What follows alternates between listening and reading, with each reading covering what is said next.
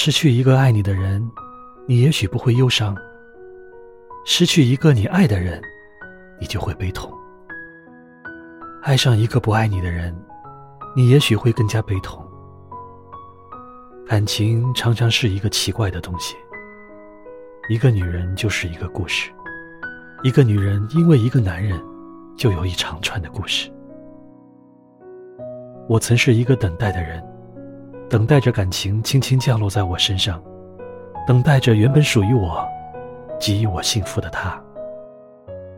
在感情里，像样的样貌，那个他会把我放在心口的位置，会让我送他回家，会担心我有没有吃饭。会提醒我天冷了加衣，会担心我开不开心，也会担心我过得好不好，会将我无微不至的放在他的感情里。可是，生活里我们应对感情的样貌，是不是应当学会洒脱，应当学会淡忘呢？也许我们应当学会欢乐，也许我们应当学会爱惜自我。不可否认，爱上一个人是毫无缘由的，没有预兆。没有铺垫，更没有积累。但至少，我们能够让我们的感情明媚而张扬些。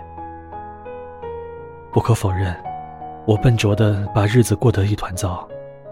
我想要的感情，一向以模糊的样貌应对着。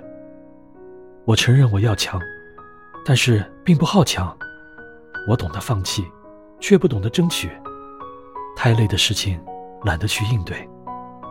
有些东西不是与生俱来的，而是环境造就。比如，我的倔强，我的固执。我曾抱怨过生活，埋怨过生活的不公平。可是如今，我学会了感恩。